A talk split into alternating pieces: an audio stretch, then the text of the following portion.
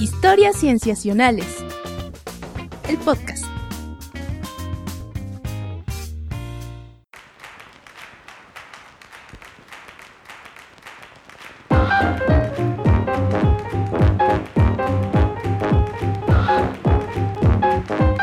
Bienvenidos a Historias Cienciacionales. Nos da mucho gusto estar de nuevo grabando para ustedes para traerles aquello en la ciencia que eh, últimamente nos ha intrigado más, interesado, emocionado, entusiasmado, incluso asustado. Pero yo estoy muy contento de estar con ustedes. Me llamo Víctor Hernández y me da mucho gusto también presentar a mi querida amiga Sofía Flores. Hola Sof, ¿cómo estás? Hola Vic. Hola Vic, todo muy bien. ¿Tú cómo estás? Todo bien, todo bien. Qué bueno Genial. tenerte por aquí. Ay, sí, porque el episodio Sí. pasado anduve perdida. Ay, perdón.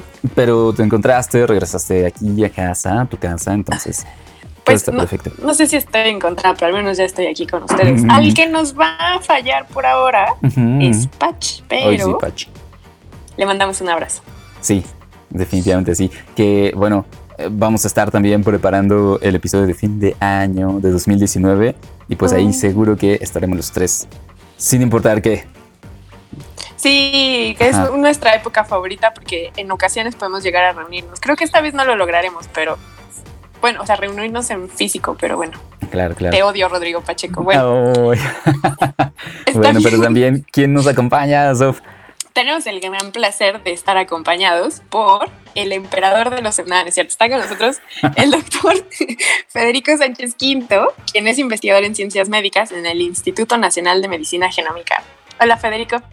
Hola Sofía, hola Víctor, muchísimas gracias por la invitación. En realidad el placer es todo mío y con muchísimas ganas aquí de contarles sobre historias sensacionales. Ya, Buenísimo. castigado. Eh, Así como quien no pueda decir de corridos sensacionales. sí, sí. No, no, no. no. sensacionales, pertenece. sensacionales.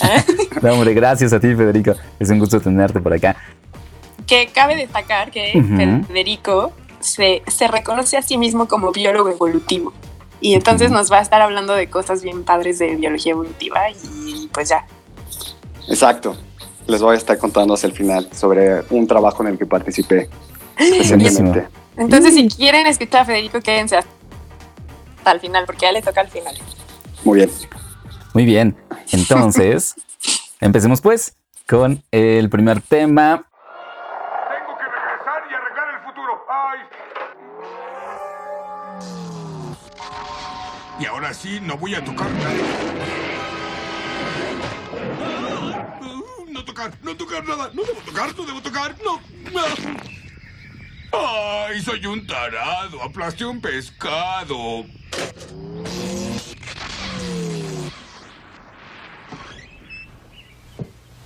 ¡Ay! ¿Dónde está todo el mundo? Mira, un gusano que se parece a mi papá. ¿Lo matamos? Bueno. Muy bien. Este primer tema, amigos, me toca a mí platicarlo. Y eh, para ello, yo quisiera que hiciéramos un ejercicio mental de remontarnos en el tiempo.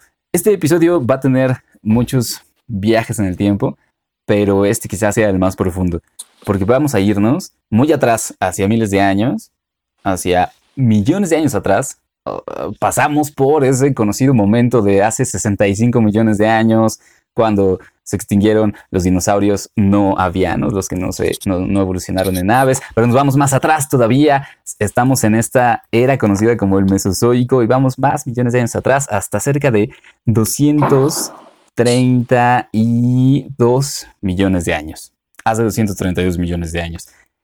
En ese momento en la historia de la Tierra teníamos un único supercontinente que, bueno, estaba eh, sufriendo constantes cambios.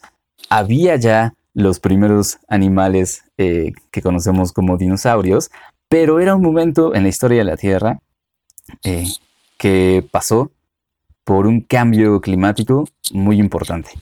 Hace 232 millones de años, eh, lo que les quiero contar es que se está aceptando y se está investigando un momento en el que la Tierra pasó por un periodo de muchísima humedad y que probablemente tenía lluvias constantes, lluvias constantes que probablemente duraron millones de años. Lo que les quiero contar es de un momento en la historia de la vida que es conocido como el episodio carniano pluvial. ¿Qué? Espera, espera, espera. A Espera. ver, espera. Cuando Es- dices que llovía por millones de años, es que Sí. literalmente llovía todos los días o una buena parte del año llovía o había épocas de año del año que llovía y ya. Eh, es, eh, es difícil determinar si era diario, por ejemplo, o continuo, pero eh, sí se sabe que era un momento muy húmedo. eh, y ahora les voy a decir exactamente cómo es que se sabe eso. Pero los paleontólogos, los geólogos que trabajan en este, en este tema, eh, determinan que había, había lluvias constantes, así lo ponen, ¿no? O sea, un momento de mucha humedad. Ok. porque precisamente lo que encuentran en las evidencias tanto de las rocas como de los fósiles de plantas y animales, este, les decía que estaba ocurriendo eso en, en la Tierra. Y, y Eh, ahí como ponen como algún equivalente actual de cómo era más o menos para darnos una idea. Como un equivalente actual. Así que dijeron así como, como la actual, el Borneo, así era antes. O como ahora la selva lacandona o el Amazonas, así era antes. Ah, entiendo, o sea, como alguna, algún ambiente particular. So- Eh, O la cantidad de precipitación, ¿no? Ajá, no, creo que eso es complicado determinarlo. Maldita. Eh, también, sobre todo, porque la, la cara de la vida en la Tierra era distinta, es decir, había diferentes tipos de plantas, eh, no teníamos estos grandes, eh, grandes áreas selváticas con las plantas que, que tenemos ahora o del tipo de plantas que tenemos ahora. Este, eh, entonces, eh, como que no se puede decir exactamente cómo era eh, el paisaje, pero lo que se sabe es que sí era muy húmedo y que probablemente estaba lloviendo constantemente. Eh, este episodio se los quiero contar por un par de cosas. Bueno, este, este momento en la historia de la vida se llama el episodio carniano porque así se le llama a un fragmento de unos cuantos millones de años que está dentro de un periodo geológico que es conocido como el Triásico, que es uno de los tres de la era Mesozoica. Los otros dos probablemente los han oído porque son el Cretácico y el Jurásico, ¿no? Eh, Claro. que son pues, el momento de los dinosaurios. cumbre de los dinosaurios. Durante el Triásico, eh, al principio de ese periodo ya había algunos animales que son eh, pues dinosaurios propiamente dichos, pero no tenían las formas a las que estamos acostumbrados. Como el tiranosaurio rex eh, o los grandes cuello largo, este, o, ninguno de esos. Más bien eran como animales que todavía se asemejaban mucho a reptiles, a veces caminaban alzando las patas, eh, alzando las patas delanteras. Mm, pero ocurre que después de este periodo carniano, ya comenzamos a ver las formas que más conocemos de los dinosaurios. ¿no? E- Estos en depredadores eh, como los velociraptores o Deinonychus, o algunos muy similares a los que después se convertirían en el Stegosaurus, que es el que tiene las placas en la espalda, o los de cuello largo. eh, en fin, como que eh, la, gran diversidad de formas de dinosaurios mm, es como si hubiese explotado después de este periodo. ahora, este momento entonces de muchos, de, mu- de mucha humedad durante cerca de dos millones de años, es un periodo que al principio no se aceptaba entre los geólogos y los paleontólogos. Eh, en los artículos que estuve leyendo sobre este tema, eh, sobre todo uno publicado recientemente en la sección de reportajes de Nature, ah, eh, que tiene autoría de Michael Marshall, cuentan cómo fue que un par de científicos, un geólogo, Alastair Ruffel, y un paleontólogo marino, Michael Sims, em, comenzaron a ver que en, ese momento, en, en- en la historia de la vida, eh, es decir, en las rocas que tienen esa antigüedad de cerca de 230 millones de años, había mucha evidencia de lluvias, de aguas que, que estaban corriendo pues, sobre la superficie y eh, eh, lo cual causaba erosión, entonces eh, encontraban un cierto tipo de sedimentos que se asocian a, este, a precipitaciones. Eh, encontraron también que en las rocas marinas cercanas a la costa había cambios químicos asociados a la presencia de agua dulce, es decir, parecía que estaba cayendo mucha agua dulce al mar. Y también en otras rocas había evidencia de ciclos de lluvia y de este y, de no lluvia, pues, ¿no?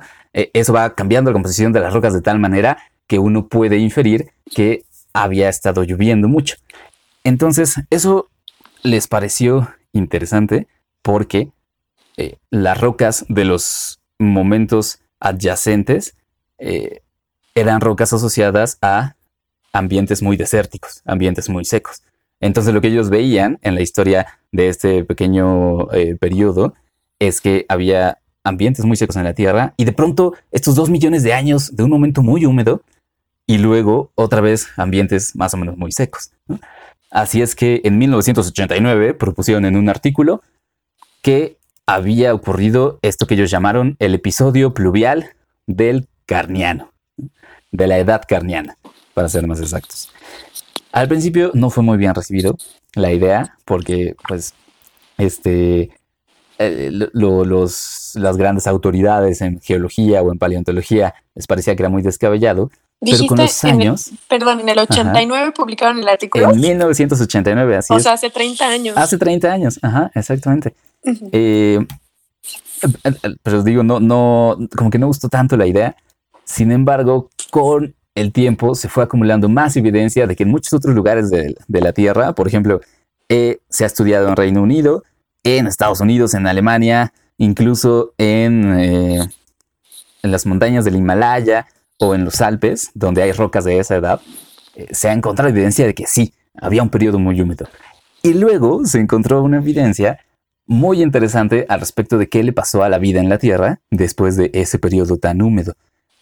En particular, un grupo de paleontólogos ya mucho más cercano, eh, en 2018, publicaron un estudio en el que proponen que un momento de diversificación de dinosaurios muy importante coincide exactamente con el, el final de ese periodo de... Bueno, coincide exactamente con ese periodo de mucha humedad en el planeta Tierra. Entonces, ajá, sí, sí, y, y es, es un, digamos, es un caso que a mí me parece muy bonito porque muestra pues un par de cosas, ¿no? Que es ah, eh, que de la historia de la vida en la Tierra, de cómo ha sido el planeta a lo largo de millones de años, eh, pues tenemos conocimiento de grandes trazos, digamos, o sea, eh, tenemos como los grandes brochazos de la historia, pero no conocemos muy bien a detalle eh, cómo han sido los constantes cambios, eh, tanto climáticos como de biodiversidad del planeta. Y este momento en particular, eh, a mí me parece muy fascinante porque es un momento en el que hubo un cambio fuerte casi en todo el planeta, o o se encontró evidencia en muchos sitios, y que causó condiciones tales que fueron, digamos, como que impulsando la evolución de muchos animales. Eh, En particular los dinosaurios son muy taquilleros, pero también pasó con muchos otros grupos de animales y plantas. Plantas. Oye, ¿y sabemos si eh, sabes en qué momento se originan los mamíferos, por ejemplo, y si este momento podría estar asociado también al origen de los primeros mamíferos pequeños? Pues justamente los, eh, d- digamos, se ha propuesto que el origen de los mamíferos está en el Triásico, en esta, eh, En este momento. gran periodo que, que comprende al- a la edad carniana. Pero el Triásico son, es un periodo de 50 millones de años. Eh, ya hacia el final del, de es- del Triásico, sí se tienen como los primeros ancestros de los mamíferos, eh, aunque los mamíferos más cercanos al- a, a nosotros están hacia el Jurásico, ¿no? En, la siguiente, en el siguiente gran periodo. Eh, no está. Bueno, yo no encontré menciones de que los mamíferos hubiesen sido uno de esos grupos muy afectados, pero este, pero digamos, el principal estudio ha sido con, con los dinosaurios, porque les cuento, eh, las principales formas que, que conocemos todos eh, comenzaron a aparecer en ese pequeño periodo, ¿no? en, en- un periodo de, de dos millones de años. Y digamos que la pregunta que puede surgir es qué ocurrió con esa gran humedad que pudo haber impulsado ¿no? la evolución de, de animales como los dinosaurios. Eh, ustedes imaginen que tienen un desierto y que de pronto se convierte en un momento, digo, se convierte en un ambiente muy húmedo, eh, pues seguramente comenzaría a cambiar eh, no solo el suelo, sino sobre todo la vegetación. ¿no? Pues estamos viendo algo similar, pero al revés. Ahora se están desertificando los suelos y los ambientes. Claro. Claro, se están desertificando algunos, eh, pero también se ha- hay modelos que dicen que hay lugares secos que como va a aumentar la temperatura y puede aumentar la evaporación, eh, también puede aumentar la humedad y entonces eh, yo he visto modelos que dicen que hay algunas selvas que se van a expandir, ¿no? como que las áreas de selvas tropicales pueden, este, pueden crecer un poco. Bueno, y ahora los, bosques están haciendo más verdes, por ejemplo, también. ¿no? Ajá, e- exacto, exacto. Eh, y esto es precisamente lo que se piensa que pasó en ese momento. Eh, aumentó la temperatura, eh, y de eso también se tiene evidencia en las rocas, lo cual aumenta la evaporación de mares y ríos, aumenta la humedad, y eso causa que la, vege- la vegetación cambie y pase de tener vegetación de desierto, que es sobre todo arbustiva, ¿no? A eh, vegetación muy exuberante con árboles más grandes, con, con plantas que, que- crecen hacia arriba. Y un cambio de condiciones de esa naturaleza, este, pues son eh, condiciones muy desafiantes para los organismos, eh, lo cual iría impulsando la evolución de ellos, ¿no? O sea, en el sentido de que eh, quizá podrían explotar y explorar eh, la, gran diversidad de formas que pueden crear eh, y hasta tener la diversidad que, encontramos después, ¿no? En el periodo donde los dinosaurios fueron los verdaderos reyes de la fauna en la Tierra. Creo que lo increíble de este estudio es cómo con los datos actuales podemos inferir lo que pasó hace muchísimo tiempo. Creo que eso es lo, lo bonito de este trabajo y de este tipo de líneas de investigación.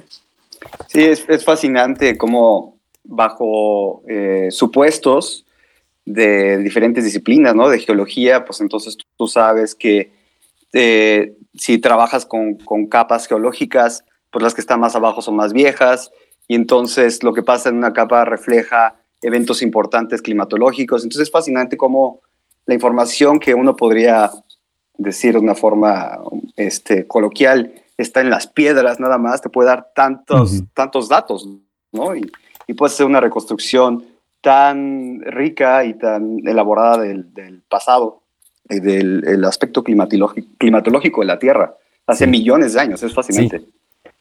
Sí, definitivamente. Digo, a, a mí me, el, el caso me gusta mucho porque desde que se comenzó a encontrar más evidencia de que probablemente sí existía este periodo húmedo, pues entonces muchos especialistas le empezaron a poner atención. eh, y en este reportaje en Nature narra cómo hace dos años se hizo la primera conferencia internacional sobre ese periodo. Este, o sea, como que ya lo reconocen como un tema importante en geología y se le está poniendo mucha atención y lo cual ayuda a tener, digamos, mucha más resolución, ¿no? O sea, como que podemos hacerle un zoom in a ese momento en la historia de la vida en la Tierra y comenzar a pintar con más detalle cómo eran las condiciones y lo que le ocurría a, a animales y plantas, ¿no? Efectivamente, eh, o sea, en un principio puede parecer muy extraño y- y nos podemos poner incrédulos, ¿no? De cómo es que le podemos sacar ese tipo de información a las rocas, pues, ¿no? Pero, pues, Claro. digamos como que ya estamos en ese momento en, en la geología y en la paleontología como para arrojarnos a, a hacer este tipo de, este, a pintar este tipo de escenarios, ¿no? Genial. Sí, qué interesante. Así es, amigos, pues entonces ese es el episodio pluvial del Carniano que ahora se propone que es la fuente de eh, una Toda nuestra diversificación. felicidad. ¿no? Ajá, de una diversificación en animales que nos gustan mucho y que además pues fueron grandes protagonistas en la historia de la vida en la Tierra. Muy, Muy bien. bien. Fantástico. Pues qué bueno que les ha interesado. Eh, podemos pasar a, a- a la siguiente sección, si les parece bien. Perfecto. Buenísimo. Muy bien. Entonces, vamos a la siguiente.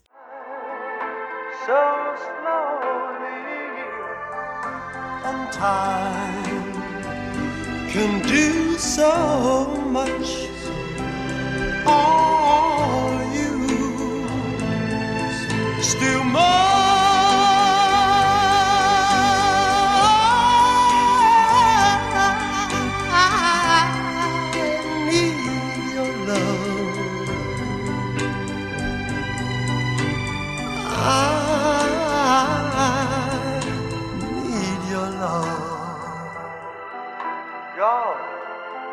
Muy bien. En esta segunda sección, entonces, escucharemos a Sof. Hola, Ahí Sof. les voy, amigos. Hola. Estamos listos. Oigan, pues fíjense que existe evidencia que demuestra que todos los humanos actuales, es decir, ustedes dos y yo, eh, y todo el resto de la Ah, sí, humanidad, claro. estamos relacionados, no nada más nosotros tres, estamos todos relacionados con un ancestro común que vivió hace 300 mil años. Ujú. Y pues eso tiene mucho sentido, pero estoy segura que ustedes también conocen gente muy cercana que de repente así aparece y ¡ay! resulta que son familiares suyos. Eh, como a mí, que una vez conocí a un chico en la facultad, empezamos ¿En a aprender cosas y, y resultó ¿Qué? que era un primo lejano. Uy, Justo iba a decir que... que- suena como a material para una telenovela o algo así. Sí, sí. Híjole. Sí, hay toda una historia, pero no les voy a contar el chisme porque no es el podcast para eso, pero Por supuesto. me pueden, me pueden seguir en Twitter y si consigo mucha gente que me pida la historia, se las cuento. Ah, Ah, la juntamos, por supuesto. sí, sí, sí. A partir de ahora le estamos pidiendo. Bueno, el chiste es que entonces todos estamos emparentados, todos tenemos... O sea que eh, todos somos primos lejanos, ¿o? Sí, así que todos Sí. están, están, o sea, ustedes son producto de una relación ahí incestuosa, asquerosa y pues No, a ver. ni modo. Ay, Pero cuando dices ustedes, te refieres a nosotros, los humanos, ¿no? A todos. Ah, no, bueno, yo hablaba de ustedes dos, pero bueno, sí, Ah. toda la humanidad, Ah, muy bien. toda la humanidad. Entonces, A ver, este, entonces. Ajá. pues eh, como bien sabemos los humanos, nuestros ancestros comunes, eh, se salieron, bueno, la- nuestra especie tu- tuvo origen en África. Y fue hace alrededor de más o menos 70 mil años cuando eh, eh, los humanos comenzaron a salir del continente africano eh, hacia otras partes del planeta y fue que se toparon con otras dos especies. Bueno, o al menos es lo que nosotros creemos, que eran esas dos especies las que habitaban en la parte de Eurasia, que son los neandir- neandertales y los deniso, bueno, deniso, ¿cómo se les dice? Denisova. Denisovanos, Eh, según yo. ¿no? Sí, denisovanos, en inglés Ah, es denisovanos. denisovans. Ajá. ah, entonces denisodianos. Sí. Ok, bueno, y los denisodianos. ¿Cuál es el problema? Que, eh, bueno, de neandertales tenemos un poco más de restos óseos, pero en el caso de los denisodianos solamente tenemos un pedacito de un dedo. Eh, eso es todo lo que tenemos de esa especie. Y es gracias a la identificación de ese pequeño pedacito óseo que sabemos que existió dicha especie. Ahora, las personas que quieren estudiar nuestras relaciones ancestrales con dichas especies, pues se tienen que complicar mucho porque no pueden obtener demasiadas muestras, especialmente si solamente tienes un pedacito de hueso. De hecho, una vez yo este, bromeé contigo, Federico, y me dijiste, uy, no, cuatro gramos es muchísimo para hacer una muestra. Claro. A veces ustedes, los paleoantropólogos, no sé, los que trabajan con todos estos tipos de descripciones, trabajan con muestras chiquititas de huesos. Sí, eh, bueno, en- de- dentro de la paleogenómica, que no es exactamente pe- paleontología, extraemos cantidades ínfimas de material orgánico, ¿no? En, en- en el rango de 50 miligramos de, de polvo óseo. Este, entonces sí, es, es muy poquito material. En el caso de, esta, eh, de este grupo homínido, yo, yo no usaría la palabra especie. En, en la paleogenómica ¡Qué tenemos un fuerte! Sí, tenemos un poco de miedo de usar la palabra especie porque, pues tú sabes que como científico uno siempre trata de ser correcto y desplazarse de una forma certera eh, y eh, conservadora. Y entonces, pues el, el término especie se utiliza, eh, ha sido un término que se ha ido desarrollando en el tiempo y se utiliza para referirse a aquellos organismos que se reproducen entre sí y tienen eh, descendencia fértil, ¿no? Y en realidad, pues como vas a llegar a ello, eh, pues es, es controversial decir especies. Pero, ¿no? pero justo este... Este- artículo que estoy hablando yo habla de eso. Sí, o sea, de que tuvieron encuentros sexuales Claro, y descendencia fértil. Sí, de hecho hay mucha discusión. Pero, ¿no? pero por eso si- mismo sería complicado decir que son otra especie. Entonces, lo que solemos decir en el campo de la paleogenómica es que fueron otro grupo homínido. Ah, Ok.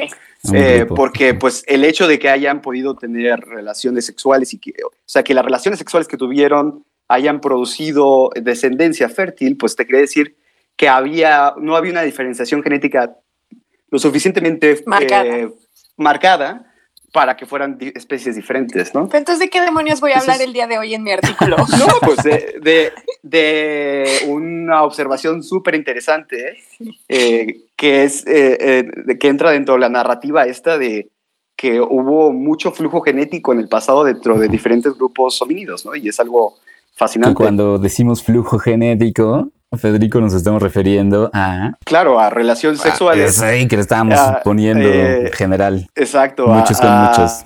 a- eh, nos- nos ref- cuando decimos flujo genético nos, nos estamos refiriendo a el producto de relaciones sexuales que Es mucho tiempo. en mucho tiempo y que eh, es, es- esa descendencia pues lleva la marca, eh, lleva, lleva DNA de, las, de los dos progenitores y entonces pues así puedes rastrear eh, qué ocurrió en esos eventos, ¿no? De intercambio de genes, o sea, de, Exacto, de- exacto. de relaciones sexuales. Ok, Ajá, muchas ajá. gracias. Creo que este es el episodio en que más veces hemos dicho la palabra relaciones sexuales y ni siquiera estamos hablando como de órganos sexuales ni nada de eso, pero bueno. Mm, Bueno, Eh. ahora ya, porque ya lo mencionaste, Sofía. Bueno, sí. ok. No, sí, pero es enteramente de manera formal. Sí, sí, sí, es para fines didácticos. Es claro, claro. Bueno, pues voy a Entonces- recoger las, las cenizas Ajá. de lo que acaba de destrozar Federico. de Oh. No, pues al contrario. Ah, Estoy enfatizando pero- la historia tan Ajá. sensacional que traes. Bueno, pero ¿cuál es entonces la historia, Sof? Porque ya nos tienes en ascuas. Maldita Exacto. sea. Bueno, ahí voy.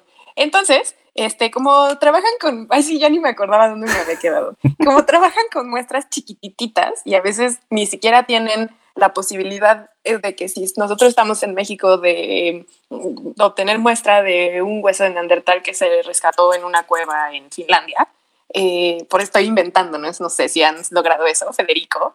Eh, entonces, pues los investigadores lo, tienen que buscar maneras para poder analizar qué ha pasado con estas eh, ancestrías y con estas relaciones que han llevado a lo que somos actualmente la especie humana.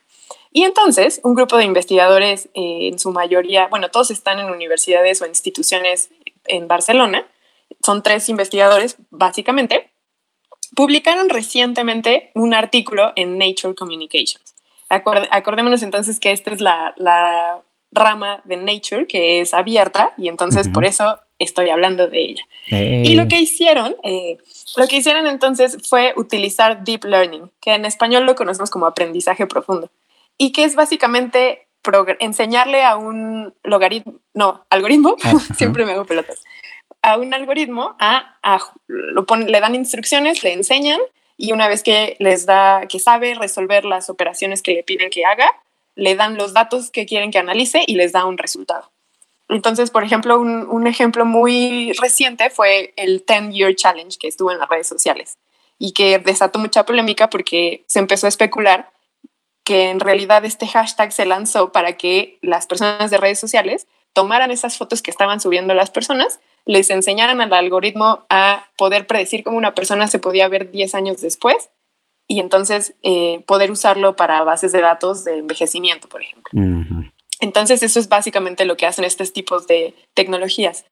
Y entonces lo usaron con genomas de homínidos, para no meterme en camisa de once varas, hablando de especies. Y lo que hicieron entonces fue, em, con las tecnologías actuales es muy complicado poder analizar de nuestros genomas actuales qué parte es herencia neandertal, qué parte es herencia denisoviana, denisovi, ¿cómo era? Sí, de Soviena. Gracias. Y eh, qué parte es de estos ancestros que salieron de África. Y entonces lo que hicieron estos investigadores que están en instituciones de Barcelona fue eh, generar un, un algoritmo que les permitiera poder conocer qué, estaba, qué está escondido en el genoma de las poblaciones actuales. Y lo que hicieron fue entonces los datos que ellos ya tienen de, de poblaciones ancestrales fue ponerlas a jugar. Y entonces lo que hicieron fue, por ejemplo, ellos ya tienen datos del de, eh, el número de poblaciones ancestrales que existía en esas épocas. Saben, por ejemplo, de qué tamaño eran, eh, cuándo, en qué época divergieron una de otra y, por ejemplo, las tasas que hubo de reproducción entre ellas. Tienen datos de este tipo, de estas poblaciones ancestrales. Y con todos estos datos que ellos ya tienen, se pusieron entonces a desarrollar este algoritmo. Y le dieron toda esta información de poblaciones ancestrales y le daban instrucciones distintas para que pudieran, con los resultados, poder comparar si eso es lo que vemos actualmente. Y al momento de comparar si qué era lo que el algoritmo estaba arrojando, se ponían a ver cuáles eran las instrucciones que sí funcionaban, hasta que pudieron limpiar, limpiar, limpiar y conocer entonces cuáles eran las instrucciones que le tenían que dar al algoritmo para que le diera resultados confiables. Y una vez teniendo eso, entonces ya metieron datos propiamente de los genomas eh, actuales y los compararon con los neandertales y denisovianos y se dieron cuenta que efectivamente no solamente estos tres homínidos son los que dieron lugar a la especie humana actual, sino que probablemente hubo o hay una por allí que está escondida de la que no tenemos evidencia física, pero que este deep learning nos está arrojando que existió. Oye, Sofía, Sí, pero sí. Este, esta observación que encuentran no es de, de este, posible, este posible flujo genético de otro grupo homínido desconocido. No es común a to- todas las poblaciones humanas, ¿no? Eh, eh, es en algunos grupos en especial. Exactamente, ellos solamente analizaron europeos actuales y entonces es, eh, bueno, perdón, eh, eurasiáticos. Exacto, sí. Ujú. eurasiáticos. Entonces, esto solamente se está limitando a esta población humana actual. Y también este, ellos no están sabiendo qué tipo de población eh, eh, fantasma es la que están encontrando en, en términos de, bueno, yo quiero decir de especie, pero como ya me corrigió de Federico. Ah. población, población homínida. digamos. Sí, exactamente. No, están, no saben cuál es, la, cuál es el origen de esta población homínida. Ellos dicen que pudo haber sido una población que fue producto de la reproducción entre neandertales y denisovanos, Ah. o que puede ser de una población que es eh, herencia de, de un linaje de los denisovanos. Podría ser como que aquí equivocándome horriblemente, pero con fines simplemente ilustrativos, como una subespecie. un o como algo como digamos. ¿no? una como un ancestro muy cercano a los denisovianos, como un linaje denisoviano, Exacto. eh, un poquito como un primo lejano, ¿no? que sigue siendo tu familia, Exacto. Pero no lo ves tan, tan seguido. Ah, ¿no? Ujú. o que no Pero puede sí ser su novio porque sigue siendo tu primo. Exacto, sí. Exacto, pues lo, sí. lo invitas una vez al año a Navidad, pero pues no te cae muy bien porque... Pues, Ok. es medio Sí, famoso, sí. O, te cae muy bien, pero no puede ser su pareja porque es tu primo lejano. ¿no? Entonces, no ya queremos conocer esa Bueno, historia, Sof. Claro. Pero bueno, y entonces, este, pues ellos eh, proponen esto, encuentran esta especie, perdón, ay, lo siento mucho, Federico, encuentran No, esta no, no. población fantasma. Ahora me siento responsable de, de desvielar toda tu narrativa. Pero sí, qué horror, lo tenía yo súper practicado esto. Lo, puedo ver, ¿eh? Lo, lo- Estoy rescatando las, las, las, Mm. los restos que quedan de esto, pero bueno. mm, soy un sinvergüenza. No, muchas gracias por traer luz a esta explicación. Y entonces, pues básicamente ellos lo que describen es que uno, para poder analizar poblaciones antiguas se puede usar deep learning o aprendizaje profundo, algo que no se había intentado con regularidad anteriormente. Ellos dicen que entonces este puede ser un método viable porque pues les da mucha mm, posibilidad en el sentido del manejo de la información. Recordemos entonces que lo que se- menos se tiene es información en el sentido de eh, muestras físicas. Entonces, si ya lo tenemos en, con, en información genómica, pues hagamos lo mayor que podamos, saquémosle el mayor provecho a esta información genómica que ya tenemos. Y eh, pues hay algunos investigadores que están un poco preocupados porque dicen, es que esto puede estarnos arrojando información que es producto de lo que nosotros queremos ver. Algo así como Claro. eh, esta información que estamos arrojando en realidad la estamos arrojando porque nosotros estamos buscando obtener esta información. Entonces porque así nuestro se lo enseñó, ¿no? Así se enseñó. Exactamente. algoritmo. Exactamente, si tú tu algoritmo le estás enseñando que haga algo, necesariamente te- el resultado que te arroje es producto de eso que le enseñaste. Claro, puede haber un sesgo eh, Exactamente. de inicio, ¿no? Exactamente. Entonces hay algunos investigadores que están preocupados porque dicen que, ok, sí está muy bien la herramienta, pero qué tan confiable es el resultado que se obtiene. Claro. Y hay claro. otros investigadores que sí están muy contentos porque dicen, bueno, es que si podemos echar mano de tecnología que está ahí y que se está usando, por ejemplo, en Google para analizar cómo se ven los gatos, o, o que otros investigadores ya usan, ¿no? O sea, por ejemplo, cuando Claro. que usan en Google Maps para poder predecir dónde hay una inundación o cosas así, eh, pues nosotros usémosla para analizar datos genómicos en poblaciones de las que no conocemos mucho y que pues, si, como dice Vic, se pueden analizar rocas de mucho tiempo atrás, busquémoslo con nuestra especie. Sí, yo soy de la Sí. idea de esta segunda opinión, ¿eh? O sea que eh, eh, después de todo, la, digamos, lo más importante es que se les haya ocurrido analizar así los genomas y pues se van a ir refinando los métodos hasta que podamos tener mucha, mucha confianza en los resultados. ¿no? Claro. O sea, este, este es Sí. un primer intento. Sí, por supuesto. Hay, hay una historia interesante detrás de este artículo. Ah, porque aparte tú Eh. trabajaste con ellos. Ah, qué padre. Sí, yo tuve Uf, qué la privilegio oportunidad de tenerte hacer acá. el, el doctorado este, en esa universidad. Eh, fue una gran experiencia y tuve la oportunidad de convivir un tiempo con, el, con esos investigadores. No estuve ahí exactamente cuando hicieron este proyecto, pero estoy más o menos familiarizado y, y sobre todo he seguido un poco la narrativa de todo el suceso a través de las redes sociales, ¿no? Que Mm, pues uno se entera mucho de, de- de los avances signíficos eh, en- por, por medio de estas plataformas, particularmente en Twitter. Y el, el- el desarrollo de este proyecto es muy interesante. Esto, eh, re- recopilando lo que nos contaba Sof, es que todo empezó por, por una observación de que poblaciones del sur de la India, eh, de la isla de Andaman, eh, que es una isla hacia el sur de la India, y otras poblaciones de la India, parecían tener eh, variantes genéticas, más variantes genéticas eh, como con un estado ancestral eh, que otras. Y entonces, en un primer artículo hace como cuatro años, este grupo de investigación dijo, pues claro, esto, y, esas variantes no, no encajaban con que fueran de un origen denisodiano o de un de origen nerdental, ¿no? Y entonces ellos propusieron que podría ser otro grupo. Eh, inicialmente decían que era otro grupo mínimo completamente desconocido. Eh, ahorita, con los resultados del estudio que nos comentaba Sofía, pues ya eh, lo refinan un poco más, ¿no? Y dicen, no, probablemente fue o, o un pariente cercano de los denisodianos, un, un linaje parecido a ellos, o, un, o una población que era intermedia entre denisodianos y, y neandertales. Pero bueno, para regresar al tema, ellos propusieron es que hubo un, una integración eh, genética, hubo relaciones sexuales con otro grupo mínimo completamente desconocido. Y pues eso fue como una gran bomba eh, en, en, el campo ¿no? de la genética de poblaciones, de la evolución humana. Y entonces, pues estuvo muy interesante la historia porque se publicó ese primer artículo inicial y entonces después hubo una respuesta de otro grupo eh, en Harvard diciendo que lo que habían hecho estaba mal y que, eh, que eso no era cierto, que se podía explicar por artefactos eh, de, de, ¿De desarrollo. exacto, gracias, de, de Mm, los métodos.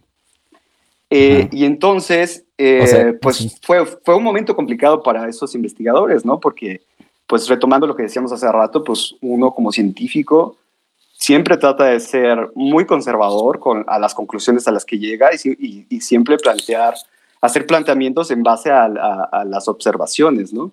Y tomando en cuenta todos los datos de diferentes perspectivas. Sonaste muy como uno como científico, pues como sea, pero ¿y las criaturas?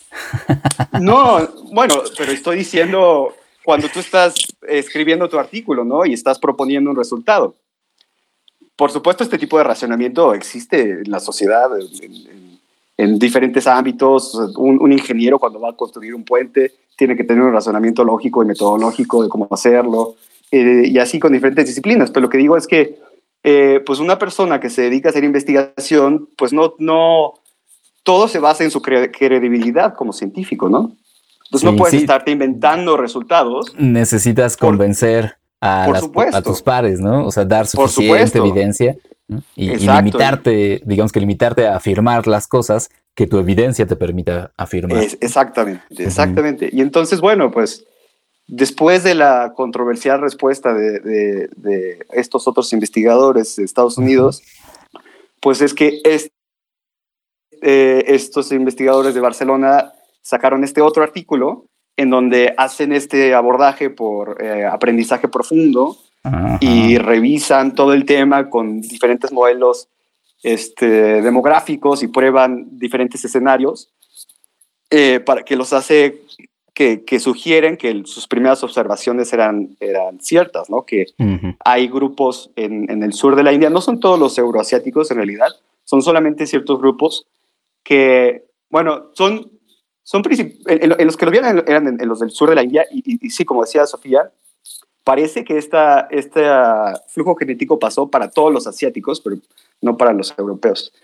Pero bueno, toda mi, mi, mi comentario al respecto, que ya se descarriló un poquito, era para decir que el motivo de que eh, tengamos un abordaje tan este, elaborado y Ujú. a lo mejor rebuscado, si lo quieren ver así, es- se debe a un seguimiento de varios artículos que culminó en esto, ¿no? En, en buscar otras formas de probar algo que tú crees que es cierto, Claro. este, has- hasta que llegas, hasta que de otra forma reproduces las primeras observaciones que, hiciste. Sí, claro. O sea, que digamos que después de Ujú. todo esa, ese primer debate, ¿no? O digamos la primera respuesta negativa que obtuvieron, resultó siendo benéfica porque eso los fue forzando a, a- a proponer nuevos métodos quizá exacto, más poderosos, ¿no? Claro, sí, por supuesto. A ver, Sí. la pelota está en el aire, ¿no? A ver Claro, claro. qué pasa con el otro grupo, si responden a este trabajo, ¿no? Oh, sí, claro, a ver qué tal, qué tal les dicen. A mí me, me gusta mucho, me gusta mucho este estudio que nos traes, Sof. eh, Y claro, con el comentario de Federico, porque digamos que hasta ahora la propuesta es que analizando genomas podemos, digamos que predecir que quizá en algún momento vamos a encontrar efectivamente los restos este, fó- fósiles de, esos ancestros, quizá. O sea, como que eh, nos permite hacer una hipótesis eh, tal que a la hora que encontremos restos, bueno, si es que los llegamos a encontrar, este, pues les va a dar la razón de una manera asombrosa, ¿no? Sí, Sí, por ¿sabes? supuesto. a- ¿Sabes a mí qué historia me recordó? La de Tiktaalik.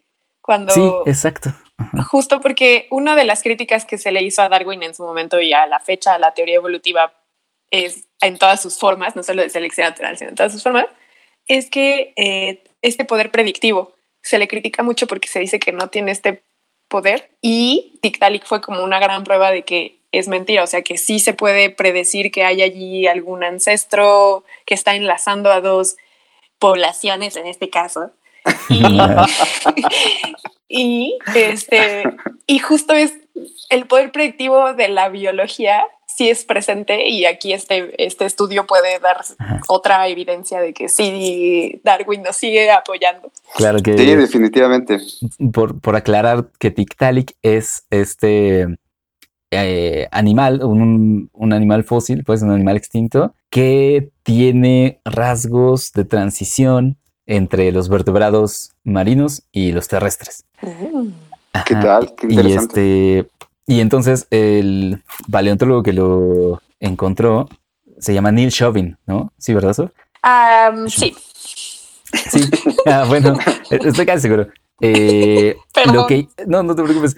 Lo Yo que, le creo a Sofía. gracias. Gracias. Este, lo, lo que hizo fue, digamos, ver el panorama de la evolución de la vida y decir, bueno, como por este momento en la historia tendríamos que encontrar un animal con esas características de transición y bueno, ¿dónde están las rocas de esa edad expuestas en el mundo? Ah, eh, cerca del Polo Norte, bueno, vamos para allá. Entonces estuvo excavando, estuvo buscando fósiles ahí y encontró ese animal.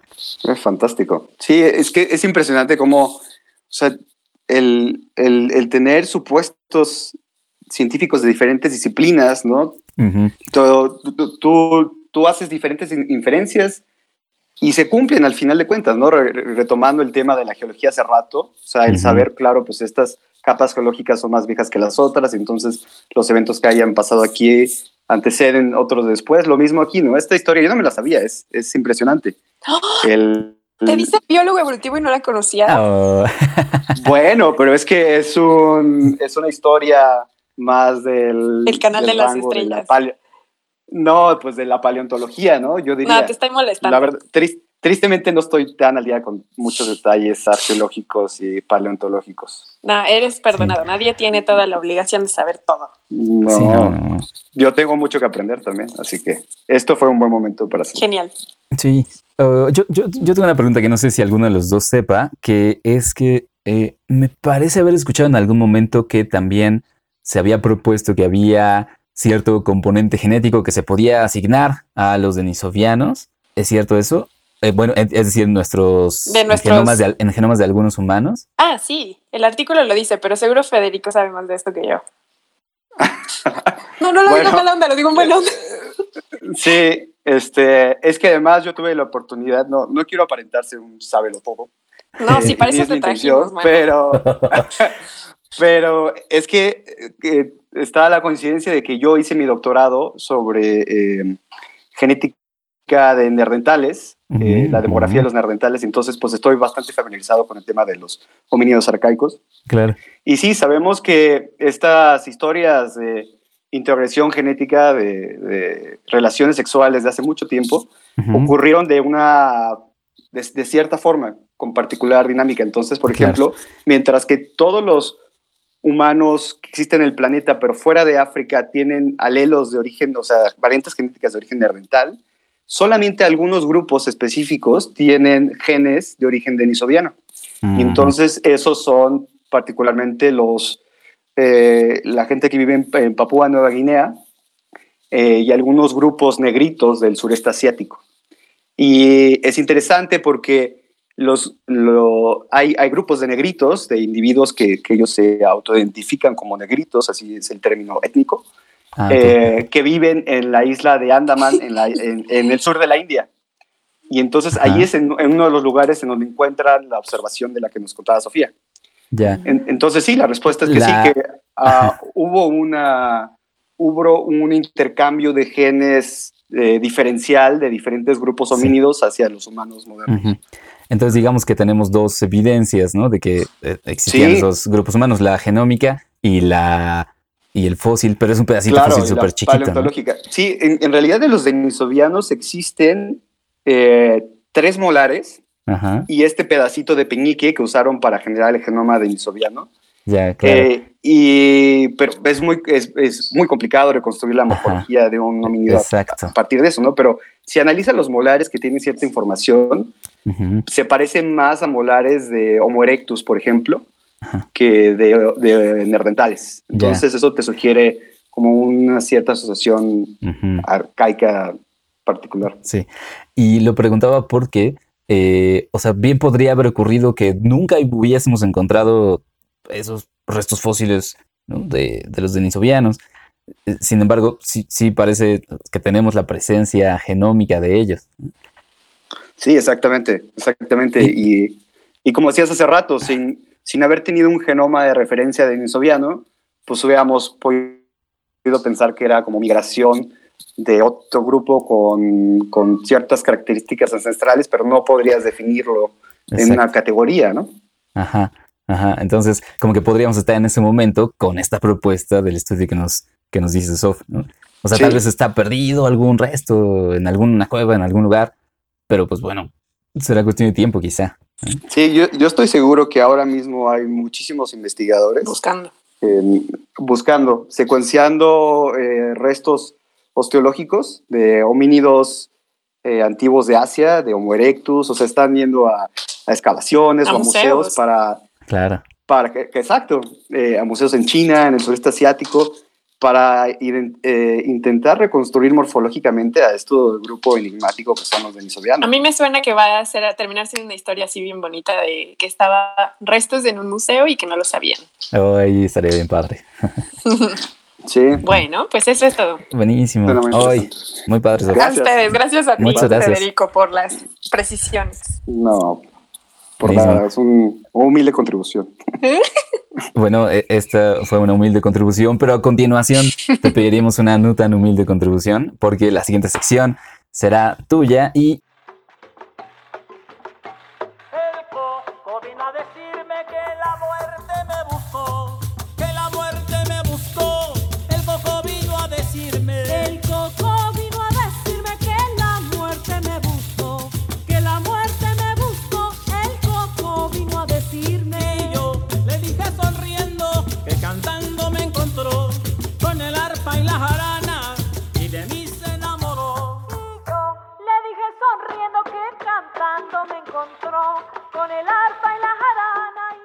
pasamos entonces a la tercera sección en la que nos quieres platicar algo relacionado a paleogenómica, pero no exactamente el mismo tema. Federico, ¿qué es lo que nos quieres contar? Sí, exacto.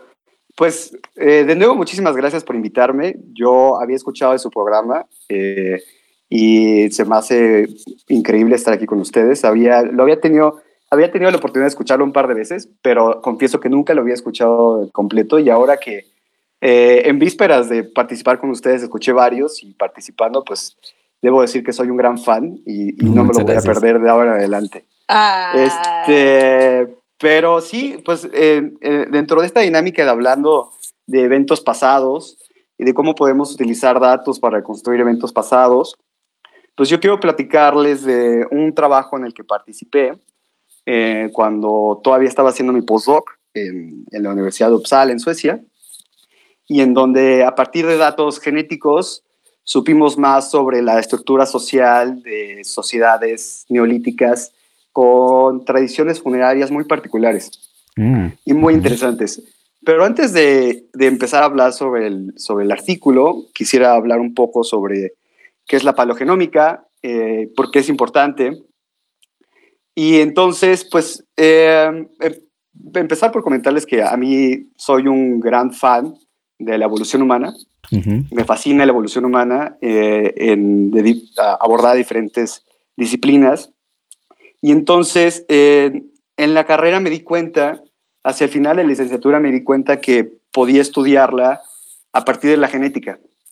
Y entonces, que con datos genéticos podía saber más sobre la demografía de diferentes grupos y, y hacer inferencias hacia atrás en el tiempo, ¿no? Eh, y eso se puede hacer con datos de modernos, de, de poblaciones actuales, pero el problema es que eh, cuando uno analiza datos de poblaciones, pensemos en trabajar con poblaciones humanas de diferentes grupos étnicos, ¿no? Y entonces, pues uno compara diferentes grupos y obtiene las similitudes y diferencias entre ellos y en base a eso, pues construye modelos demográficos, ¿no? Ujú.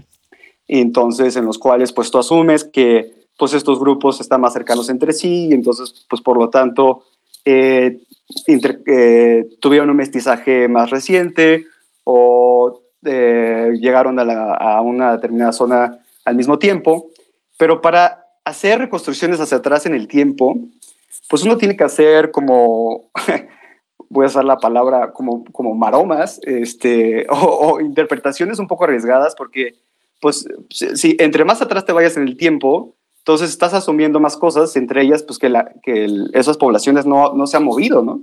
Y si algo sabemos de la arqueología y de otras disciplinas es que nuestra especie, ahora sí, en conjunto, eh, pues ha sido bastante móvil. O sea, como nos contaba Sofía, salimos de África hace 70 mil años y poblamos diferentes continentes. Entonces, asumir que la gente ha estado estática en el tiempo, Ujú. pues es, es incorrecto. Sí, somos migrantes, definitivamente. Somos migrantes desde el inicio. Ujú. ¿no? Y entonces la paleogenómica es esta disciplina, es, es, es interesante porque es entre una herramienta pero una disciplina porque también tiene, tiene bastante para desarrollarse y para, para generar nuevos métodos, pero bueno, eso puede ser tema de otra charla. Pero la, la paleogenómica es, es una herramienta que lo eh, con la cual nos permite muestrear DNA de restos osteológicos, de restos humanos o de, de otros, de, de otras este, especies hacia atrás en el tiempo y entonces así tener información temporal y poder plantear hipótesis que ya existían des- eh, de diferentes disciplinas, eh, en la arqueología o, o de otras, y reconstruir la historia, ¿no? A partir de esos datos temporales en el tiempo. Claro, claro. Eh, Como que temporales en el tiempo. ah, la temporalidad del tiempo. Esa- no se Yo- le va es que me Sofa. demasiado. No, no se le va. Pero sí, esos, es, es- esos muestreos temporales. Claro, claro. Oye, Federico, que eso es, digamos, el, el gran sueño que se ponía en Parque Jurásico, ¿no? Claro, por O sea, supuesto. como de tomar secuencias de DNA, pero según entiendo, no se puede ir tan atrás en el tiempo. Sí, exactamente. El- el- la conservación del DNA tiene limitantes y entonces de hecho se ha visto que la, un- la frontera para recuperar DNA, o sea, lo más atrás que puedes ir en el tiempo para recuperar atrás, es como un millón de años. O sea, el, el- Mm. Los, los restos de los cuales, los restos más antiguos de los cuales ha logrado recuperar de antiguo es de polen Mm. eh, y restos de plantas del, del Polo Norte, de hecho, de, Mm. de cores en el hielo. Y entonces, si vas lo suficientemente abajo en, en la capa geológica, pues estás yendo atrás en el tiempo. Y entonces llegaron a un momento en el que estaba una capa geológica como de hace un millón de años y lograron recuperar DNA de, de plantas. Guau, sí, es un Este, montón. es un montón, pero al mismo tiempo, por ejemplo, es fascinante que se ha logrado recuperar el genoma completo, representado al menos por, por, una, por una base genética, una vez, de un caballo eh, de hace 700 mil años, imagínate. Uy, sí, es un montón. 700 mil años este, Sí. del- de Siberia. Ajá. Entonces sí, los, los avances en este campo han sido fascinantes y eso nos ha dado muchísimas herramientas para estudiar nuestro pasado y para conocer la evolución humana y cómo migramos a diferentes continentes, cómo nos adaptamos a diferentes condiciones, cómo interaccionamos con, con, con homínidos arcaicos, como nos contaba Sofía hace rato.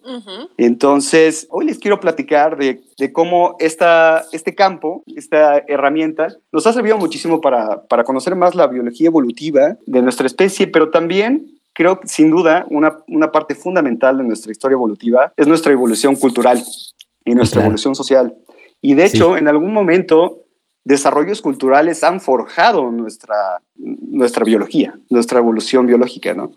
Y entonces es muy interesante entender también estos fenómenos que ocurrieron hacia atrás para saber hasta qué punto pudieron haber influenciado de forma importante en, en- en nuestra biología ¿no? y, y en nuestra genética.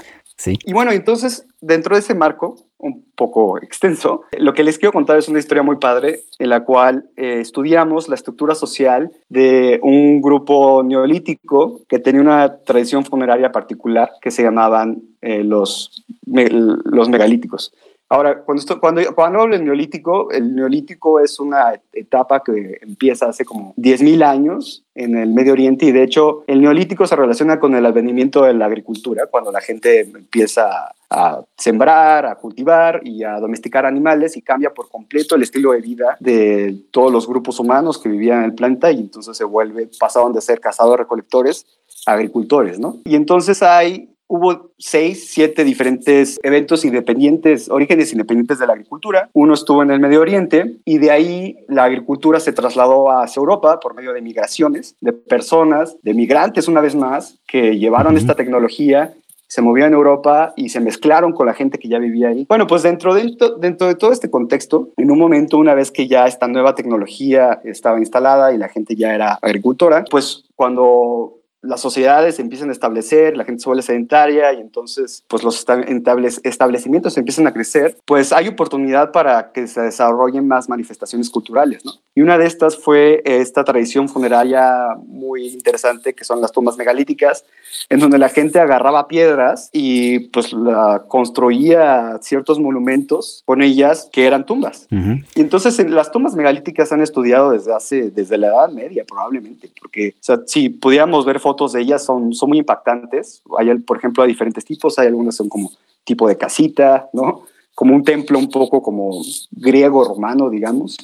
Eh, otras que son como un montículo, como con un patio adentro, y otras que son como un montículo, pero con un, con un pasaje hacia, hacia- por, por abajo también. Y entonces, pues son, son, son monumentos majestuosos que sobresalen dentro de la geografía de, de donde se encuentran, ¿no? Y entonces, pues una pregunta en la arqueología era quién construyó ese tipo de tumbas y, y a quién se enterraba en esas tumbas, ¿no? ¿Tenían Ujú. algún Sí, claro. rol particular, se, entrega, se, se- se enterraban en estos lugares a ciertos miembros de la sociedad Ah, gente vivían ahí, importante o algo a así. gente ¿no? importante, o era una manifestación cultural interesante, pero en realidad, pues la gente que estaba enterrada ahí era eh, gente común y corriente y era como el cementerio comunal, ¿no?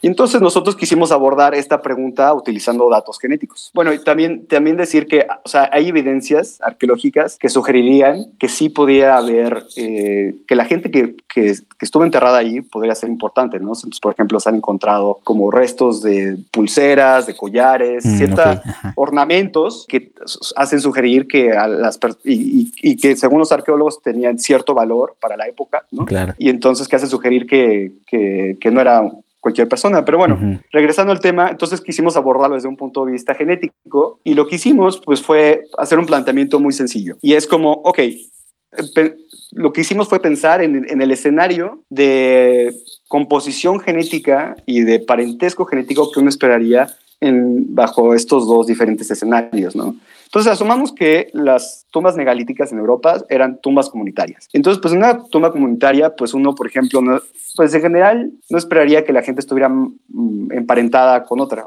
Podrían haber algunas relaciones de parentesco, pero no muchas, ¿no? Claro. Tampoco esperaríamos a priori que, por ejemplo, hubiera una sobrerepresentación de hombres versus mujeres, ¿no? Porque pues estas tumbas no tendrían ningún simbolismo. Eh, Y tampoco esperaríamos que hubiera como ningún eh, linaje es- es- específico sobre representado sobre todo. Esto quiere decir, por ejemplo, pues eso que, que no hubiera un que no hubiera una relación patrilineal, es decir, que estuvieran enterrados papás y hijos y hijos y hijos y hijos hacia abajo, Ujú. o madres con sus hijos y esos hijos con sus hijos y así, ¿no? Había, sería gente común y corriente. Y el otro escenario, si son como grupos específicos, grupos de la sociedad, pues es todo lo contrario de lo que acabo de decir. Entonces habría, Claro. las personas estarían emparentadas de cierta forma, a lo mejor veríamos una sobrerepresentación de mujeres sobre hombres o de hombres sobre mujeres y podría, y, y las personas enterradas ahí podrían estar relacionadas de una forma vertical, ¿no? Y esto es- también es muy interesante porque sabemos, al menos de datos arqueológicos, que en, cierto momento de, la historia, sobre todo en la historia de las civilizaciones, ¿no? Entonces las civilizaciones más importantes empiezan como hace 4.000, 5.000 años,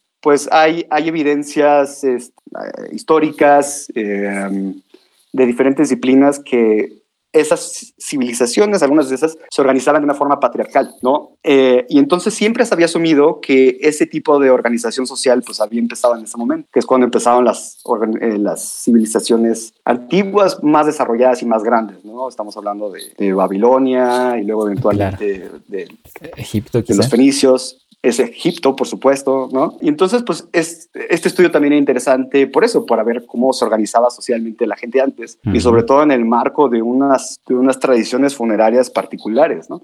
Y entonces, bueno, pues lo que hicimos fue eh, eh, obtener datos genéticos de diferentes tumbas megalíticas del noroeste de Europa, desde eh, la península ibérica, las islas británicas hasta Suecia, Eh, pero principalmente trabajamos con datos de dos tumbas que, que son las que tenían el mayor número de individuos en Irlanda y en la isla de Gotland en Suecia. Mm. Y entonces, bueno, lo primero que hicimos, esto sí tomando todos los datos, fue ver, ok, encontramos el mismo número de hombres que de mujeres en estas tumbas. ¿Y por qué tenemos que usar, o sea, por qué es una ventaja usar datos genéticos para los arqueólogos y antropólogos que nos estén escuchando? Pues evidentemente saben que uno puede conocer el, el sexo biológico de un organismo, de un, perdón, de de una persona, pues eh, a través de la morfología, a través de la morfología de los huesos, ¿no? De ciertos huesos. Ajá. Lo que pasa es que si estás trabajando con master- material osteológico fragmentado, pues probablemente no tengas toda la información para hacer esa inferencia. Sobre Mientras todo son que- la cadera y otros tipos de huesos, ¿no? Exacto, sí. el- Ajá. el- hay que decir que en la mayoría de los casos, eh, pues uno obtiene el material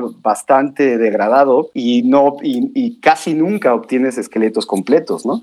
Sí, sí, sí. Entonces trabajas con lo que tienes y, y- y, pues uno quiere maximizar la información que puedes sacar de estos y pues entonces caracterizar o, o determinar el sexo biológico con, con datos genéticos pues es, tiene mucho poder porque además con muy pocos datos pues tú puedes saber si, tú, si el individuo que estás analizando era XX o XY, ¿no? Mujer o hombre. Eso, un- el, el primer abordaje que hicimos fue ver cuál es la distribución de los, de los sexos y vimos que había más hombres que mujeres enterrados en estas tumbas y principalmente en las tumbas del Reino Unido. De hecho, había significativamente más hombres que mujeres en, en esta tumba que les decía de Irlanda particularmente y en la de Gotland no, o sea, había más hombres que mujeres, pero, no, pero la diferencia no era eh, significativa. Pero bueno, lo interesante es que analizando todos los individuos de todas las tumbas megalíticas en tanto las Islas Británicas como de los diferentes lugares que mostramos, vimos que, que, pues, que sí había más hombres mujeres. ¿no? Sí, o sea, no, no, no sé si maldición o no, pero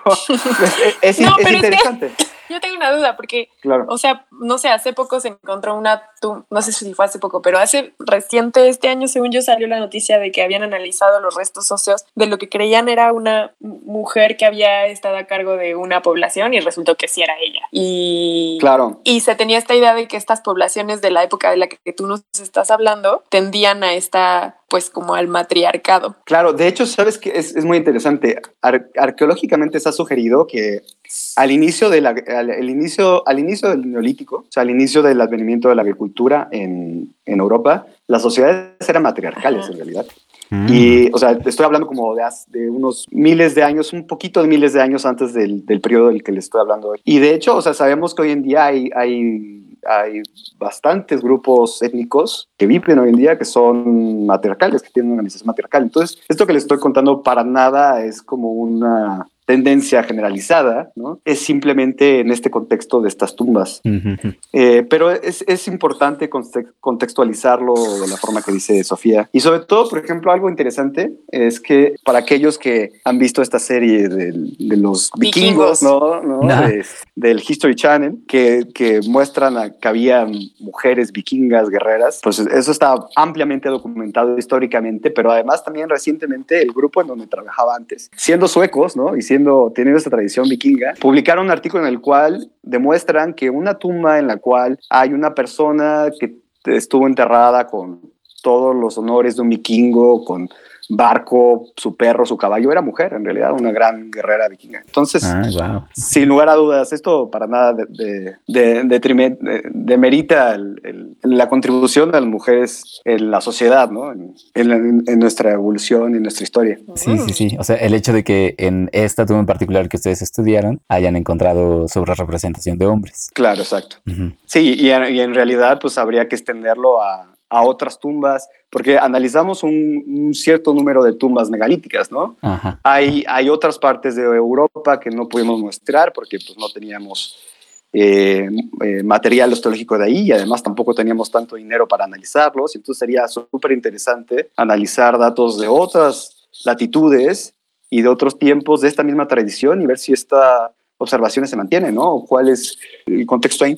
Claro. Oye, Federico, y en cuanto al parentesco, ¿qué resultó? Pues vimos que había una cierta representación, había una mayor representación de hombres que de mujeres en las islas británicas en particular Ajá. y en esta tumba de Irlanda que les decía. Y luego vimos, ok, antes de pasar al parentesco, vimos, bueno, parece que hay más hombres que mujeres.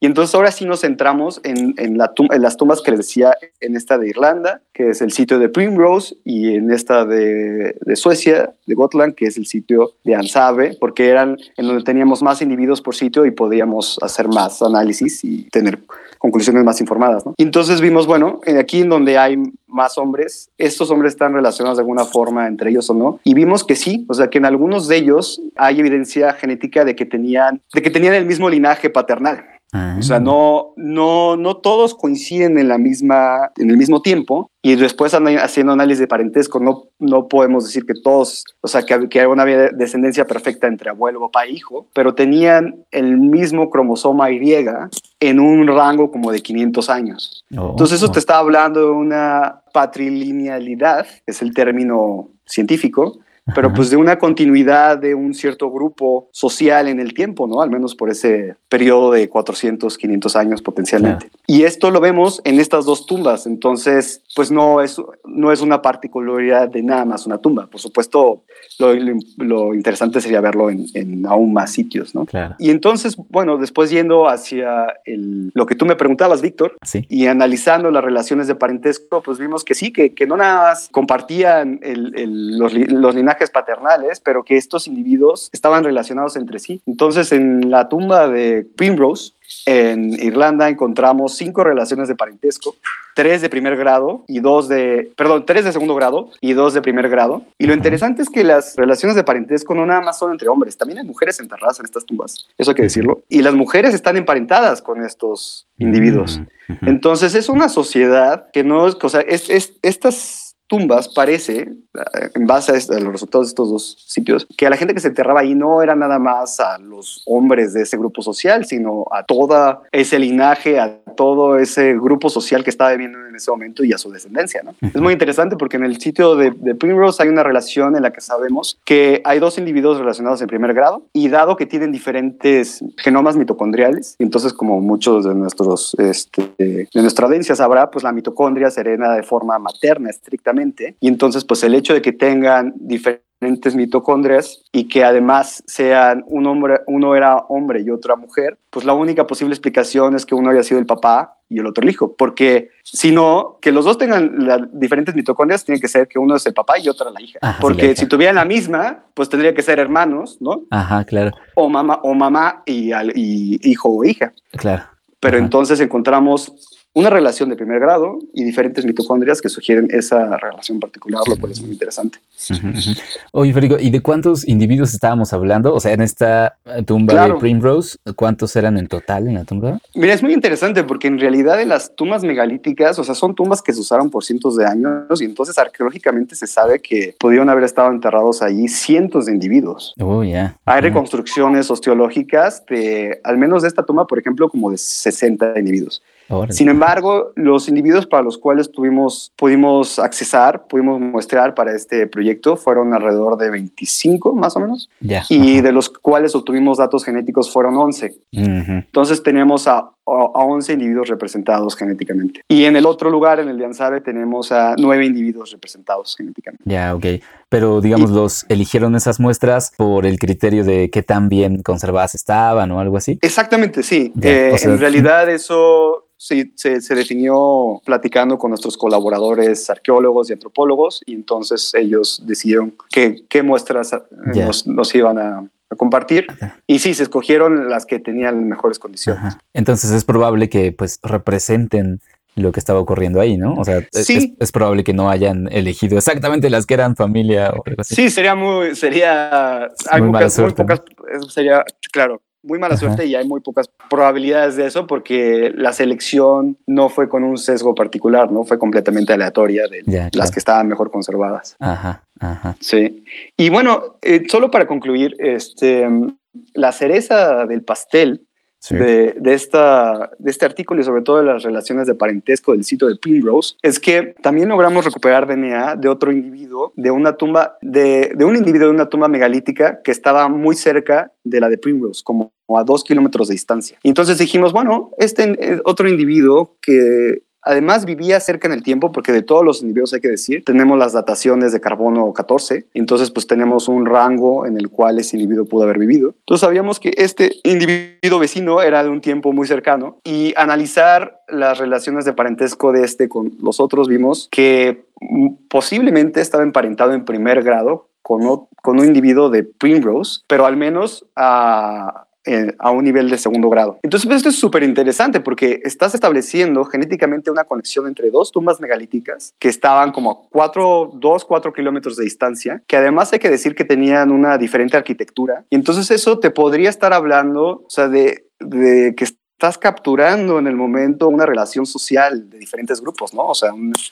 porque además estos dos individuos son, son dos hombres que sabemos que tienen eh, diferentes mitocondrias, entonces no son hermanos, y posiblemente tengan el mismo linaje paternal, pero, pero, pues desafortunadamente como no pudimos recuperar los genomas completos, no, no pudimos eh, hacer esa aseveración, pero pues si están emparentados en primer grado, y tienen diferentes mitocondrias, pues tiene que ser una vez más padre e. Y si no, serían primos, en segundo grado serían primos o abuelo-nieto, ¿no? O medios hermanos. Ajá. Entonces, te está hablando de, pues eso, de la interacción de dos grupos sociales, a lo mejor del establecimiento de alianzas, de la expansión de un grupo hacia otro lugar. Claro. Creo que, es, creo que fue un- una observación, un resultado bastante interesante. Sí, sí, yo me imagino, o sea, es que mi mente vuela, pero eh, pienso que, que estos grupos humanos que estaban establecidos ahí, pues ya de manera fija, dado que usaron durante cientos de años ese lugar para entierros, eh, me imagino que era abundante, ¿no? O sea, era una población pues, más o menos grande, por lo menos más de 60 personas en un solo momento, ¿no? Claro. Así es que le dedicaban esas tumbas solamente a ciertas personas de ese grupo. Y entonces te digo que mi mente vuela porque si comienzas a decirme que eh, eran entierros tal vez de personas importantes y, y de un mismo, de un mismo linaje, eh, yo pienso de inmediato en las catacumbas de los Stark en Winterfell, ¿sabes? en Invernalia. Claro, sí, por supuesto. O- o- o- o y, sea, y por en Dragonstone, ¿no? Sí, sí, sí, ajá, sí, donde están como los restos. Claro que, o sea, no- No. hay muchísimos años de diferencia O en los faraones también en Egipto. Exacto, sea, exacto, exacto. Ajá, ajá. Eh, que, que claro, eh, Game of Thrones pues está basado como en un modelo muy medieval y estas Claro. sociedades que nos describes son muy, muy anteriores, eh, pero como que se antoja pensar quizá, ¿no? Que, que hay, hay historias de, de, de- de- de linajes, de familias o... Sí, definitivamente. Súper Está muy padre. padre. ¿Y ustedes en este tipo de investigaciones se pueden dar licencia para especular así como acaba de hacer Vic? Ah, sí, seguro Sí, claro. eran, estaban peleados o seguro eran amantes o como cosas así. Eh, no, no, por supuesto que no. O sea, ni, ni siquiera, ni siquiera lo tuve que haber pensado. O sea, ci- científicamente no, pero pues claro, en las pláticas de sobremesa, Ajá. pues uno, uno, uno no puede evitar este tipo de comentarios porque pues Chismes. fantaseas sobre lo que pudo Claro. haber ocurrido, ¿no? Es muy interesante porque ah, estamos llegando a un momento en el cual eh, la paleogenómica, la arqueología y otras disciplinas te permiten conocer las historias individuales de individuos que existieron hace mucho tiempo. Entonces, por ejemplo, una, una cosa, no, no me quiero extender mucho y aburrirlos, pero ah, hubo otro estudio que salió como algunos meses después del, del nuestro y en realidad que habla sobre la edad de bronce, en donde además de utilizar datos genéticos, utilizan eh, isótopos de estroncio. Entonces, el estroncio es muy interesante porque es, es un elemento que está en los mantos rocosos, en el subsuelo, y entonces pues se permea del subsuelo de las plantas y por la cadena trófica pues uno asimila estroncio y entiendo que diferentes partes de la Tierra, diferentes regiones tienen diferentes señales de estroncio. Entonces, si uno, y además el estroncio se va acumulando en el tiempo, en- por ejemplo, en los dientes. Ujú. Entonces tú puedes conocer, tú, tú puedes ver si un individuo vivió toda su vida en el mismo lugar, porque entonces tendría la misma señal de estroncio, ¿no? Mm. O si hubo momentos en los cuales cambió de sitio porque las tasas de este estroncio en los dientes cambian. Y entonces pudo haber crecido en un lugar, se fue a otro lugar de chavo, ¿no? A conocer el mundo.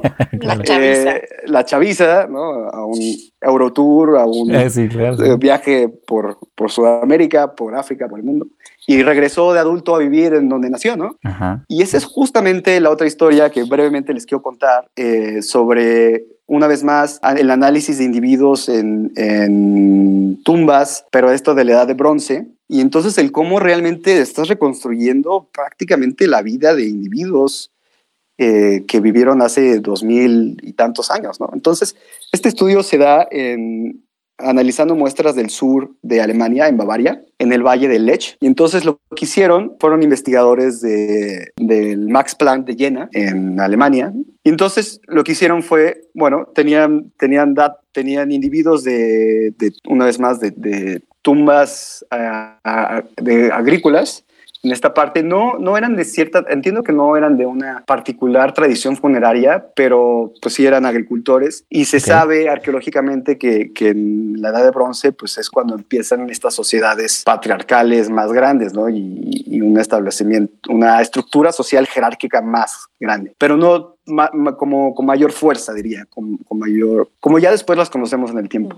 Pero en realidad eso los había estudiado con datos genéticos y con, con isótopos. Entonces, bueno, lo que hacen es, una vez más, es, es un pequeño valle en donde tienen como seis o siete sitios arqueológicos y logran recuperar datos genéticos como de 100 individuos y además las señales de isótopos de estos 100 individuos. Y entonces recuperan las historias familiares casi de, de cada uno de estos seis sitios. Y entonces, para, me parece, digamos que eran como 10 sitios, pero para seis de los sitios recuperan el árbol genealógico a lo largo de cinco generaciones, por ejemplo. Mm. Entonces se dan cuenta que, imagínate que es un valle, como, digamos como Cuernavaca, ¿no? Entonces yo soy de Cuernavaca. Sofía se burla de mí porque soy, porque no soy de la Ciudad de México, soy de Cuernavaca, pero hablemos de un lugar como, como Cuernavaca, un lugar Ajá. tropical y, y frío. No. Este, sí, vives en más algunos hacia el norte momentos de la del año. ciudad. En algunos momentos del año. Entonces, imagínense que un sitio, pues para los que conocen, para los que nos escuchan y conocen más o menos el Valle de Cuernavaca, pues un Y grupo si de los no, que lo googleen. y si no, que lo googleen rápidamente. eh, un grupo de los individuos, pues era de el norte de la ciudad de Cuernavaca, otro de Tepoztlán, digamos, otro de Temisco, otro de Jutepec, y otro ya casi de la salida por Alpuyeca, ¿no? Ajá. Y entonces, este, hacia Acapulco. To- Pero- todos nombres reales para nuestra audiencia internacional. reales, para que esto, Sí, sí, sí. claro, tenga una lógica geográfica. Y entonces analizan las relaciones de parentesco entre todos los individuos, ¿no? Y ven en cómo están relacionados los individuos. Y si, por ejemplo, un hermano, o sea, si, si un hermano estaba enterrado en Temisco y el otro en Alpuyeca, o si hay una cierta tendencia para que, los núcleos familiares se mantengan en el mismo sitio. Y, y en realidad eso es lo que ven. O sea, que en general las relaciones de primer grado, que dijimos hace rato es papá, hijo o hermanos, papá, mamá, hijo, hermanos, o de segundo grado, que es, es, eh, primos, abuelo, nieta, abuela, nieto, Sí. o medios hermanos, están en el mismo sitio arqueológico y las relaciones de tercer grado o más, eh, más distantes están entre sitios. Este, entonces eso te habla pues de las familias que crecieron en un sitio y que se enterraron en ese sitio, ¿no? Claro. Y de, de, un, de un lugar que fue ocupado por una ma- misma familia, en, una vez más, a lo largo del tiempo. Pero otra cosa súper interesante de este artículo y es que utilizando los datos de isótopos se pueden dar cuenta si las personas que crecieron ahí vivieron ahí toda su vida. Claro, si iban o venían o Exactamente. Y migraban y entonces, regresaban. Ujú. Exactamente. Y entonces encuentran dos observaciones bastante interesantes. Una es que tres de los, tres de los individuos, me parece que son tres, tres individuos, eh, tres hombres, nacieron en, en- uno de los sitios, pero se fueron eh, fuera de ese valle eh, porque dejan de ver esa señal de estroncio en, en- los molares y después regresaron de adultos. Entonces esa es la historia personal de esas tres personas. Pero luego también en estos, en general, en estos, en estos sitios arqueológicos, cada uno de, los, del- de las tumbas estaba caracterizada por estas estructuras familiares, pero también, ah, bueno, y además también le agregan el componente de estatus social. Mm. Entonces se dan cuenta que en estas tumbas se enterraban a, a personas de cierto, de- con cierta aglomeración de riqueza, de cierto calibre. O sea, tenían,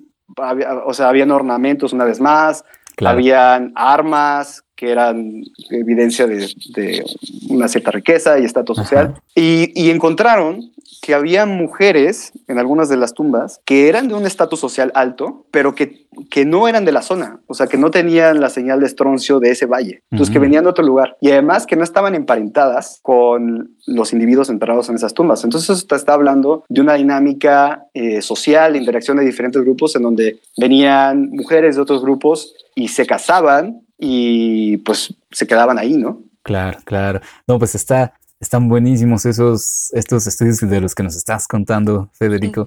Este, Sí.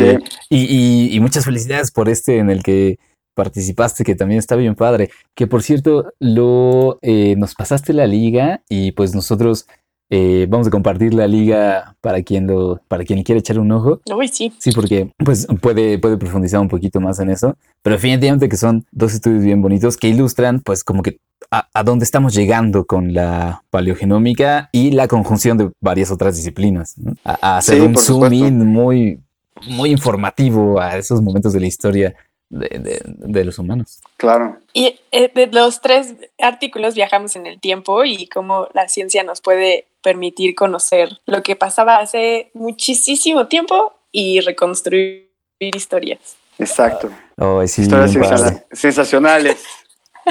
Pasaste el examen muy bien. Gracias. No, buenísimo. Pues muchas gracias por contarnos estos, estos Sí. estudios, Federico. No, muchísimas Eh, gracias por invitarme. La verdad, ya soy un fan devoto de su, de su programa, de su iniciativa. Me parece fantástico. Y pues muchas felicidades. Eh, me, me- me estoy dando cuenta que no es una labor fácil, pero esta pasión que tienen por comunicar la ciencia es algo muy especial y es un regalo para las personas que lo están escuchando. Así que felicidades. No, hombre, Ay, tú muchas eres el gracias. regalo para nosotros. Igual no Exacto. te vamos a pagar. Híjole, lo intenté. Casi. No, buenísimo. Sí, Oye, sí, pero claro.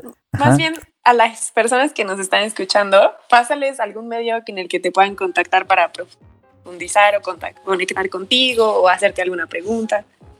Claro, por supuesto. Me, me pueden escribir a mi correo institucional que es fquinto.imgen.gov.mx y ahí con, con muchísimo gusto les puedo contestar algún comentario, alguna pregunta, eh, algún interés de participar en, en proyectos en los cuales estoy desarrollando actualmente en el IMGEN. Ujú. Eh, Entonces, pues siéntense, por favor, en la libertad de contactarme y me da mucho gusto escuchar a ustedes. Muy bien. Bueno, Fantástico, está buenísimo. Pues estamos entonces llegando al final del episodio, amigos.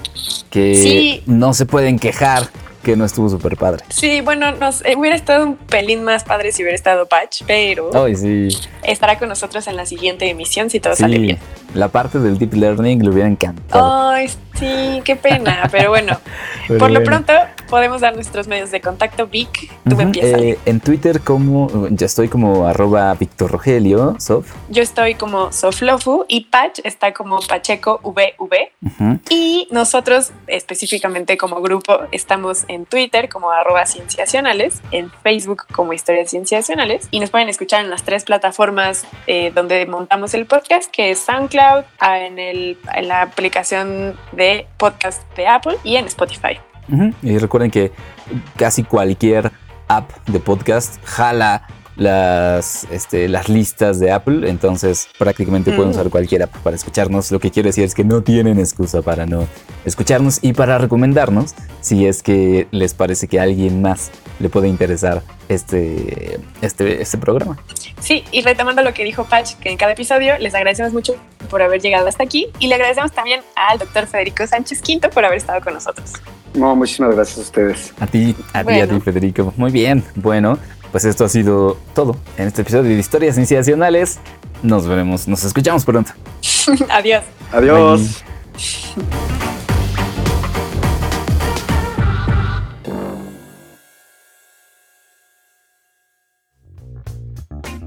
Esto fue Historias Cienciacionales, el podcast.